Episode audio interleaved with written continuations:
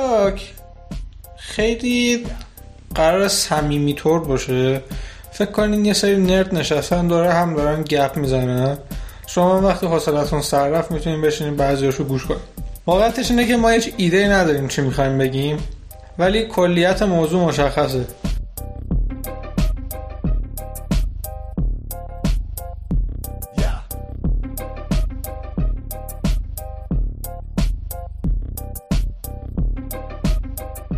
من محسن دستجردی ام، Myths and Legends.com و Myths and Legends.com/me تمام سوشال مدیا و اینا که من تقریبا هیچ وقت توشون فعال نیستم، هیچ کدومو. و منم پویا کاری ام، بیشتر از اون علافم kary.us kary و اینکه همه اینترنت هم PM کاری ام که اونم توشون فعال نیستم که به درد بخوره. بیا در مورد داستان صحبت کنیم.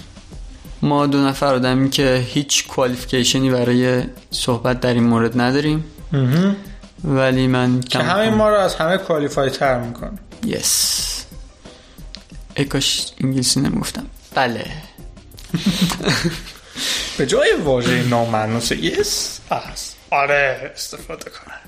من از حدود 8 سال پیش وقتی که با مفهوم پادکست آشنا شدم همیشه دلم می‌خواسته که یه پادکست داشته باشم، ولی مثل اینه که الانو میبینم میگم ما میخوایم بریم یه جا بشینیم با مردم حرف بزنیم. آفرین. آره دقیقاً. بعد این کار رو هیچ وقت نکردم به جز یک دوره کوتاهی که اون در موردش صحبت نمی‌کنیم.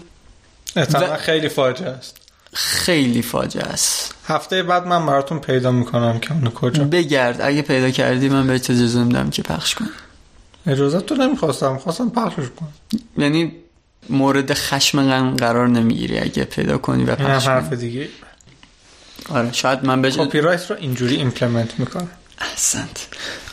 هیچ چیز کپی رایت نداره مگر اینکه بعد از اینکه وایلیت کردیم بیان دنبالتون. آره.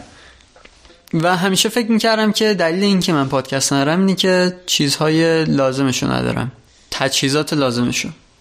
ولی فهمیدم که اشتباه میکنم به خاطر اینکه سال پیش من تجهیزات رو خریدم و از اون موقع تا حالا هیچ اتفاقی نیفتاده. هفته یه بار به من PM میده که پویا بیا خونمون دیگه این پادکست رو شروع کنیم. میگم خب خیلی خب موضوعش چیه؟ میگه نمیدونم.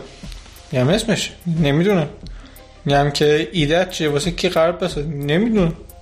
ولی قراره بسازیم. الان داریم میسازیم ولی نمیدونیم چیه، نمیدونیم اسمش چیه. این پیش درآمدی و این بود که چرا اصلا این داره ضبط میشه. قاعدتا نباید ضبط شه چون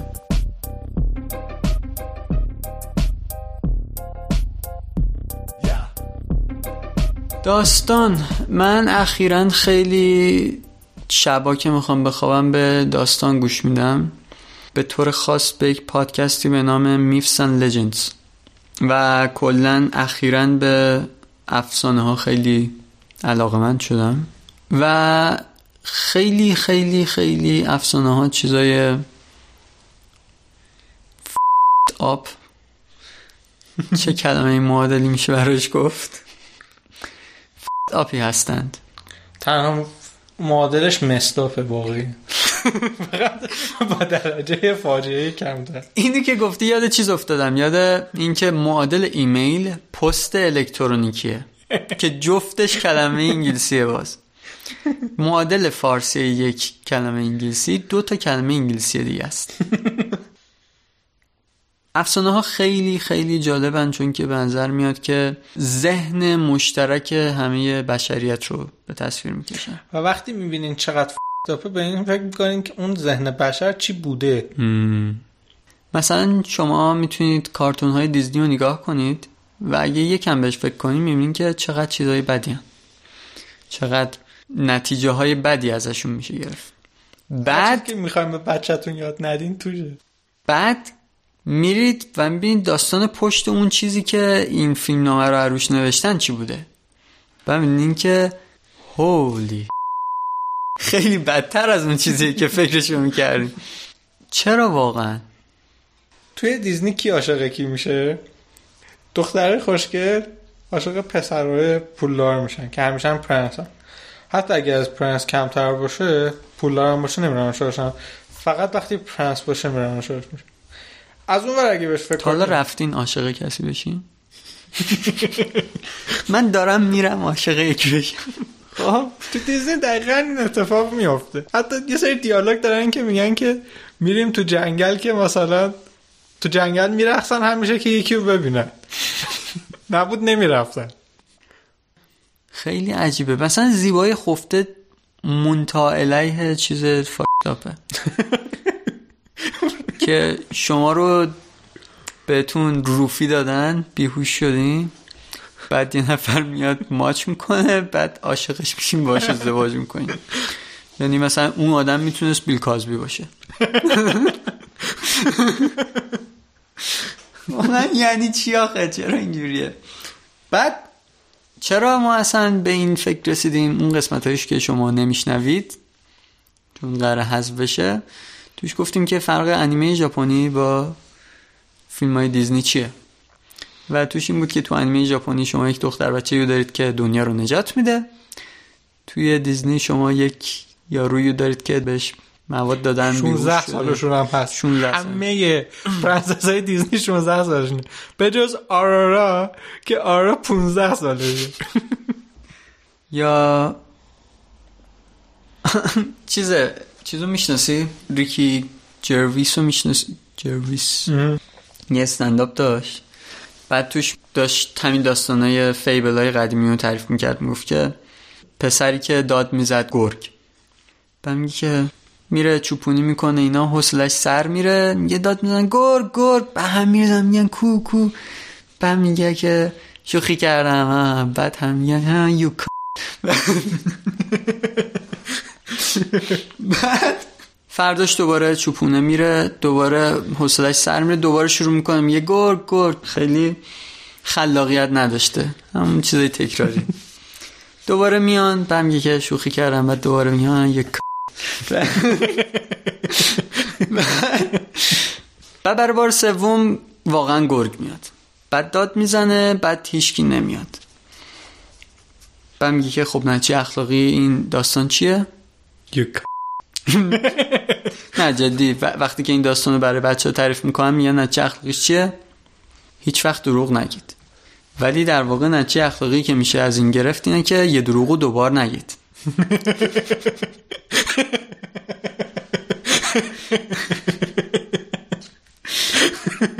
ریکی واقعا فوق العاده است. اگه میتونید حتما کمدیشو دنبال کنید. بریم جایی هم که هاست اسکار چیز بوده، گلدن گلوب بوده رو ببینیم. واقعا از کمدینای نابروزگار. تو کتابای ما چی بود اسم این داستان؟ چوپان دروغگو. فقط توی کتابای ایران ظاهرا ملت یکم کندذهنه هم بودن، چون 5 بار این کار رو میکنه. جدی من یادم هم 3 بار یادم بود. خیلی زیاد بود مال ما. شاید معلم ما حوصله نداشت داستان بگه، میخواست کلاس تمام شه طولانی ترش بشه. اینو گفتی من یاد 1001 شب افتادم. 1001 شب تقریبا همینه، هی یه داستان تکراری رو با شخصیت‌های مختلف، که البته داستان 1001 شب خیلی آره دقیقاً. ببین فکر کنین که یه پادشاه میزنه تمام دخترای کشورشو میکشه و فقط یه دختر میمونه و اون دختر برای اینکه زنده بمونه 1001 شب داستان میگه، بعد دختر میره با نهایت عشق با پادشاه میمونه و با هم زندگی عالی به سر میبرن و بعد هیچ وقت دختر به این فکر نمیکنه که علاوه اینکه خودشو میخواستن بکشن طرف کشتار جمعی کرده. essentially genocide. من کلا با دخترای مملکتم مشکل دارم، میخوام همشون رو بکشم. اوکی وزیر تو هم دختر تو بیار. باشه دختر من، ولی تلاش میکنه سرت شیره به ماله نکشی. That's messed up.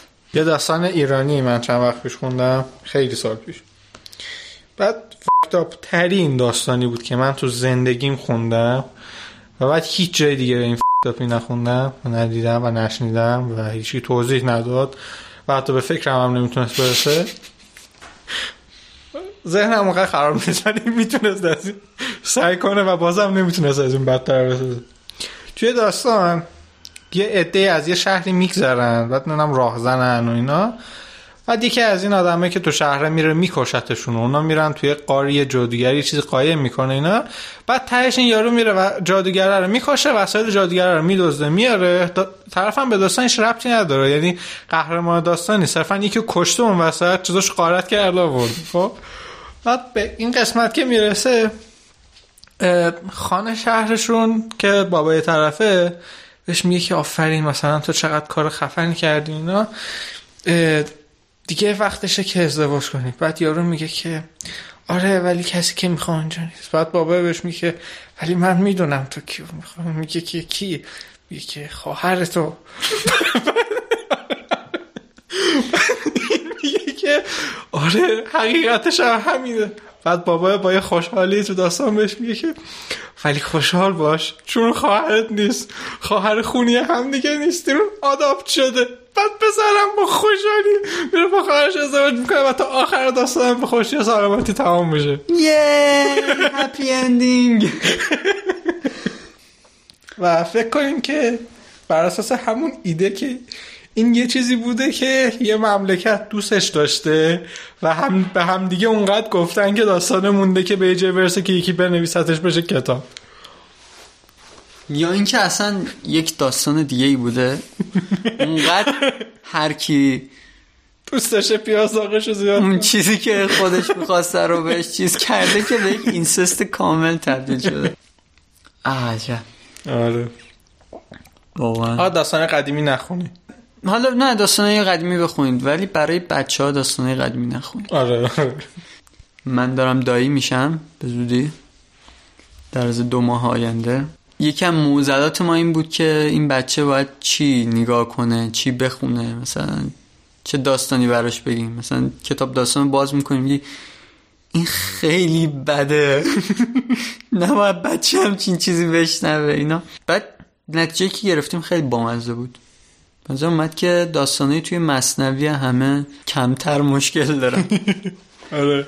مثلا توتی و بازرگان مثلا اوکیه، یا اون توتی کچله. آره. مثلا اوکیه، کاملا هیچ چیز بدی نداره، همه حتی چیزای خوب داره. هر داستان دیگه نگاه کنیم اینو به بچه کوچیک بگی تو ذهنش بمونه خیلی بده، خیلی اتفاقات بدی ممکنه واسش بیفته. خلاص اینکه نتیجه اخلاقی این پادکست اینه که برای کودکان حتی داستان مدرن نخونه. مثلا چند وقت پیش من یه دونه مقاله آیسای هم بود در مورد وینی د پو و تمام مشکلات ذهنی که کرکتراتون دارن، و اگه به قضیه فکر کنین تعداد مشکلاتی که کرکترای توی وینی د پو دارن تو هیچ داستان دیگه ای نیست. خود وینی ADHD زیاد داره، نمیتونه هیچ جایی باشه، استرسیتر همه. آره آره. بعد اون دانکی آویه، دانکی نهایت افسرده است. تایگر هم ADHD زیاد داره. مامان پیگلت اوور کنترل زیاد داره، نمیذاره بچهش هیچ کاری کنه. اون خرگوش پیرتره به نهایت زیادی وسواس داره. و بعد میگن که اگه همه این موجودات مریض توی فکر اون چیز بوده پسرش بچی بود، اگه همه اینا توی فکر ساخته فکر اون بوده پس اون تو خودش مازوخیسم و سادیسم داشته. کلا منظر من هر چقدر مشکل روحیت بیشتر باشه خلاقیت هم بیشتر. مثلا تو اگه بخوای یه داستان بنویسی که 10 تا شخصیت داره قاعدتا باید مشکل چیز داشته باشی، چند شخصیتی. حتی فکر میکنم یه بخش از این قضیه مال خود داستانه. به این فکر کنم که مثلا تو اگه کرکتراتو توشون اغراق نکنی دیگه اونجوری با هم فرقی ندارن که نیاز به چند تا کرکتر باشه. مردم دوست دارن کرکترها شخصیت‌های خیلی خاصی باشن.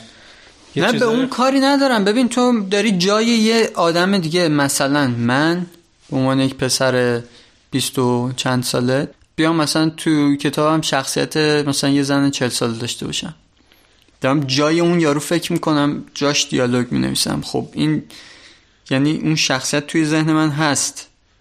حالا شاید یه آدم ساده من بتونه این کارو بکنه ولی یه آدم مریض خوب میتونه این کارو انجام بده.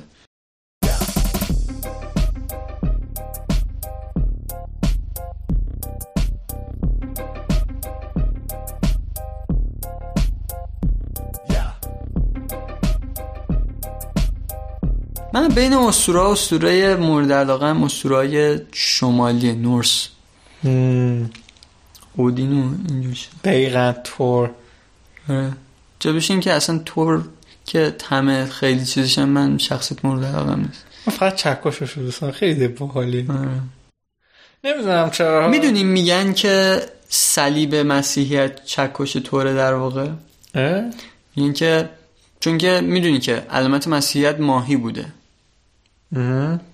که مخفف یه چیزایی به زبان لاتین میشده ماهی و بخاطر این علامتشو گذاشتن ماهی و بعدن صلیب اومده و میگن که صلیب و اون کسایی که توی اروپای شمالی به نورس چیز داشتن چکش تو رو الکی گفتن این صلیبیه که چیز فلان جیزس کرایست مثلا، و همه باور کردن. چون که مخصوصا میگن که توی قبرستون‌های قدیمی اصلا مثلا اون تیکه بالای صلیب نیست، دقیقا کاملا یک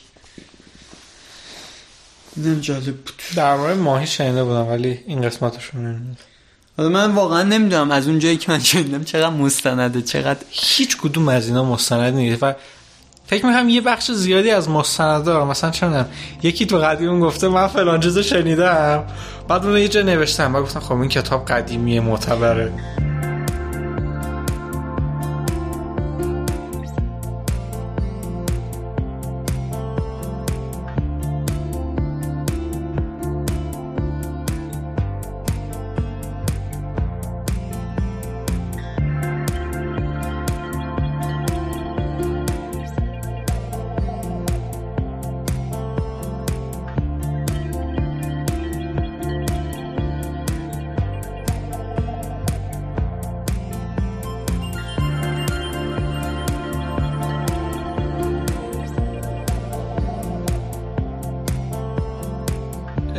یه چیزی که داشتم بهش فکر می‌کردم اینه که اوتوپیا چیه دقیقاً؟ اوتوپیا جایی که مشکل نیست دیگه، جایی که همه چی خوبه. و چطوری همه چی خوبه؟ یکی از شرایط این که اوتوپیا وجود داشته باشه و همه چی توش خوب باشه اینه که تو بدونی هیچ حادثه‌ای قرار نیست پیش بیاد.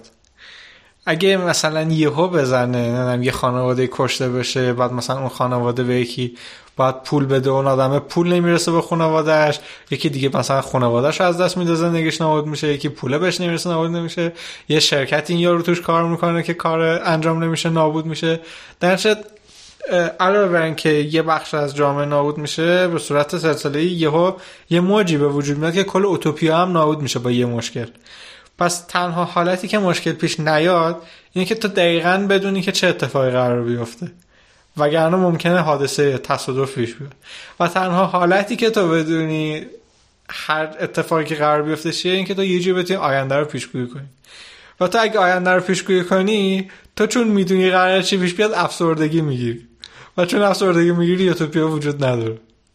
خب لزومی نداره تویی که میدونی با تویی که بلایی سرش میاد حتما یکی باشه، میتونه یک کس دیگه‌ای کنترل کنه چیزایی که قرار پیش بیاد. ولی اگه اون کسی که آینده رو میبینه آینده رو تغییر بده، پس چرا اون آینده تغییر کرده رو نبینه؟ آینده چیه؟ این ایده این که مثلا موجودی باشه که در بعد زمان، یعنی بعد زمان هم براش مثل سه بعد مکان باشه، خیلی ایده سختیه. اصلا ما هیچ جوری نمیتونیم درک کنیم، چون تو هیچ وقت نمیتونی عوادث دیگر هیچ جوری درک کنی جزو خواص جهانی که توشی. یعنی همین جوری که تو میتونی مثلا از اینجا 1 متر فاصله بگیری، یک موجودی باش که از اینجا میتونه مثلا 1 سال فاصله بگیره. همه ما تو زمان حرکت میکنیم ولی فقط به یک سمت با یک سرعت. اصلا خیلی عجیبه.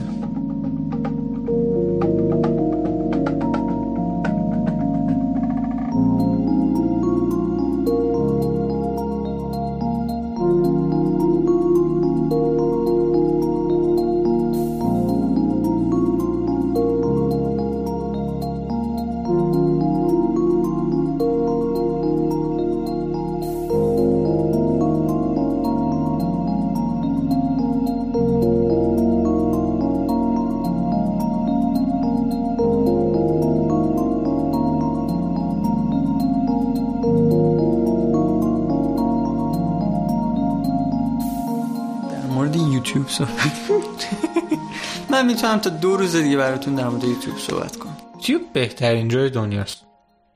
هر چیزی که بخوای توش هست. همه درس‌های دانشگاه توش هست. هیچ نیازی نداره که اصلا بری دانشگاه درس بخونی یا هر چیز. هر چیزی هم که بخواید یاد بگیرین توش هست. من حتی چند روز پیش واش یاد گرفتم که چجوری باید انار خرد کنی. حالا آره. یعنی تا هر چیزی که فکر کنی توش هست. مثلا کوچیک‌ترین چیزا. هر سوالی که دارین قطعاً یکی توش اینجا یه ویدیو واسهتون ساخته و حلش کرده. حتی اگه یه سوالی دارین که به فکر هیچکی تو دنیا نرسیده قطعاً یه نفر اونجا واسش ویدیو ساخته که حتی اگه اختراع می‌خواید بکنین یکی تو اونجا یه دونه ویدیو گذاشته که چجوری اختراعاتون رو بسازید. تعداد پارادوکسای این دو جمله آخر واقعاً اگر چیزی که به فکر هیچکی نرسیده تو یوتیوب هست. در واقع باید بگی که اگر چیزی هست که فکر میکنید به فکر هیچکی نرسیده تو یوتیوب هست. فکر نمیکنی هم هست. میگن که هر چیزی بهش بتونی فکر کنی قطعاً یه سری تو زمین دارن روش کار میکنن که متاسفانه خیلی درسته، چون هر چیزی سرچ کنین قطعاً قبلا انجام شده. من در چند سال گذشته به نتیجه رسیدم هر چیزی که سرچ کن یکی انجامش داده، 200 نفر سایت کردنش، 3000 نفر گسترشش دادن، 6 تا کتاب هم از روش نوشته شده. بعد تازه مثلا خیلی هم اولد اسکولن و مثلا هیچکی هم قبولش نمیکنه، 4 تا پیر پاتاله. بعد از اون ور توی یوتیوب هر سریالی که فکر کنید هست. یه سری دیوونه 24 ساعت در هفته چنل لایو میذارن، بعد اپیزودهای مثلا یه سیزن رو پشت سر هم پخش میکنن. من وقتی کار میکنم یکی از اینا رو میذارم، هی مثلا اون بغل سیمپسونز پخش میشه، من مثلا کار خودم میکنم. خوشباله چقدر اینترنت داری. من مجبورم پادکست گوش کنم همیشه. نه من اینترنت نامحدودمون تموم شد و همش دارم از اینترنت گوشی مصرف میکنم. قدم پولش زیاد میاد، من هیچ وقت فکر نمیکردم. خب ما تلاش میکنیم که این پادکست رو تا وقتی که کاری ورشکسته بشه ادامه بدیم. احتمالا این یعنی تا 2 روز دیگه، ولی خب پس هیچی. آره چون که هفته یه بار دیگه کفش بود. این قانونی که گفتی، یک قانون دیگه هم هست که میگه که مهم نیست تو هر چیزی چقدر خوب باشین. آره. همیشه بچه 3 ساله چینی هست که شما بهتره. یه قسمت سیمسنس هست که اینا مارش به لیسا میگه، بعد لیسا هم خیلی افسرده است تو داستان اینا. لیسا هر روز خیلی ناراحته، بعد یکی میاد بهش میگه که چون تو بلوندی خیلی احمقی. بعد لیسا میاد همه رو سعی کنه که به همه بگه که نه بلوندا احمق نیستن. مارش همونجا یه دونه کتاب دیگه به این کادو میده که مثلا این کتاب حال لیسا رو خوب کار اینا. بعد اسمش شهر دایره هاست. کتاب باز میکنه، بعد میگه که آقای مثلث یا مثلث بود توی شهر دایره ها، همه دایره ها مسخرش میکردن. بعد ورق میزنیم که همه دایره ها مسخرش میکردن. بعد ورق میزنیم که آقای مثلث هر جا که میرفت همه دایره ها بهش میخندیدن. بعد ورق میزنیم که آقای مثلث همش گریه میکرد. بعد دوباره ورق میزنیم که دایره ها همیشه بهش میخندیدن. بعد ورق میزنیم که دیند. من فکر کردم که الان صفحه آخرش رو کندن، اون چیزی که مثلا باید حالش خوب میکردن، ولی حتی اون کارم نکرد. نه همینه زندگی همینه، بدبخت میشه. یعنی گفتی سیمپسونز بذار اینجور بگم، تو اگر از همین الان شروع کنی تا آخر عمرت میتونی بدون وقفه چیزای خوب مثلا نگاه کنی، چیزای خوب بخونی اینا. ولی کاری که اکثر آدما میکنن، یا شاید بشه گفت همه آدما همیشه حداقل تا یه حدودی تا یه حدی این کار انجام میدن، حدش فرق داره، برمیگردن به چیزای تکراری که باهاش راحتن. تو برمیگردی مثلا سیمپسونز نگاه میکنی، خیلی‌ها برمیگردن فرندز نگاه میکنن، کسایی که کتاب دوست دارن همیشه یه سری کتابا هست که همیشه دوباره میخونن. خب یه ذره گیکیش کنم، دقت داری که این اکسپلویته؟ آره. و تحقیقاتی کردن دیدن به صورت ناخودآگاه آدما همیشه اکسپلویت بهینه رو انتخاب میکنن. یه سری آزمایش انجام دادن، دیدن که خیلی کاری که انجام میدن به الگوریتم بهینه نزدیکه. مثلا الان از هر آدمی که مثلا تو که حالا میدونی داستان چیه، از هر آدمی که ندونه قضیه چیه بپرسی که تو دیروز اومدی شهر جدید و قراره که مثلا 10 سال آینده تو این شهر باشی، میدونی یه رستوران خوب هست، دیروز رفتی یه رستوران خیلی خوب بود، الان میخوای بری نهار بخوری، چی کار میکنی؟ میری یه رستوران جدید یا میری همون رستوران خوبه؟ به هم میگن که میرم یه رستوران جدید، بره اکسپلور میکنن. ولی اگه بهت بگن که هفته دیگه قراره از این شهر بری، میدونی این رستوران خوبه هست، کدوم؟ میرم رستوران خوب، چون دیگه وقت اکسپلور گذشته، اکسپلویت میکنن. و خیلی برای من جالب بود که آدما توی این زمینه اپتیمال عمل میکنن، بهترین حالت، و میتونید خوشحال باشید و بدون اینکه به این جنبه زندگی فکر کنید به زندگیتون ادامه بدید. خیلی جالبه. یه کتاب خیلی خیلی جالبی هست، هر کسی میتونه بنظرم باید بره بخونه، من هنوز تموم نکردم حقیقتش، به نام Algorithms to Live by، الگوریتم هایی که باشون زندگی کنید. با قشنگ شروع میکنه انواع چیزای مختلف، الگوریتم های مختلف رو تعریف کردن و کاربردشون تو زندگی. مثلا الگوریتم های سورت، ترید آف سورت و سرچ، کی باید سورت کنی کی باید سرچ کنی. مثلا خیلی عادیش این میشه که ایمیل رو هیچ دلیلی نداره سورت کنی، چون همیشه سرچ خیلی خوبی داری واسش، ولی مثلا کاغذهای تو اتاقت نه. اپتیمال سورت کردن مثلا کاغذهای روی میز همون چیزی که هست، استک، آخرین چیزی که اکسس کردی و بذاری رو. یعنی خیلی ها فکر میکنن که مثلا بهترین حالتش این میشه که همه رو مثلا پوشه بندی و فلان مثال کنن همه رو ولی اینا همش آزمایش شده است و توی علم کامپیوتر کاملا استفاده داره و باید اگه شما کامپیوتر نیستین واردش هم نشین، هیچ آینده نداره. نه خب برای زندگی خوبه دیگه این کتاب مثلا، ولی میتونه هر کسی که کامپیوتر نیست بخونه واقعا. در اون حدی که اوکیه، آشنایی میده و برای زندگی هم مفیده. میدونی که کدوم الگوریتما رو همجوری به صورت ناخودآگاه دارید اجرا میکنید، کدوما رو نه، بعدن به صورت یعنی مغز انسان به صورت ناخودآگاه درست اجرا نمیکنه و چجوری میتونید درستش انجام بدید. حالا جالبه من اصلا هرچی فکر کنم یادم نمیاد کدوم بود که آدم ناخودآگاه درست اجرا نمیکرد. بعد مثلا تو این اکسپلور اکسپلویته یه چیز دیگه که هست اینه که مثلا از یادم 20 ساله بپرسی که تو میتونی یا مثلا با خواننده محبوبت 10 ساعت وقت بگذرونی یا با یکی از اعضای خانوادت. همیشه اون خواننده محبوبش رو انتخاب میکنه. ولی از یادم 80 ساله اگه بپرسی میگه که میخوام با خانوادم وقت بگذرونم، چون که اون آدم جوونه داره اکسپلور میکنه، اون یکی داره اکسپلویت میکنه. چه جالب. خیلی کتاب جالبیه، واقعا کتاب جالبیه.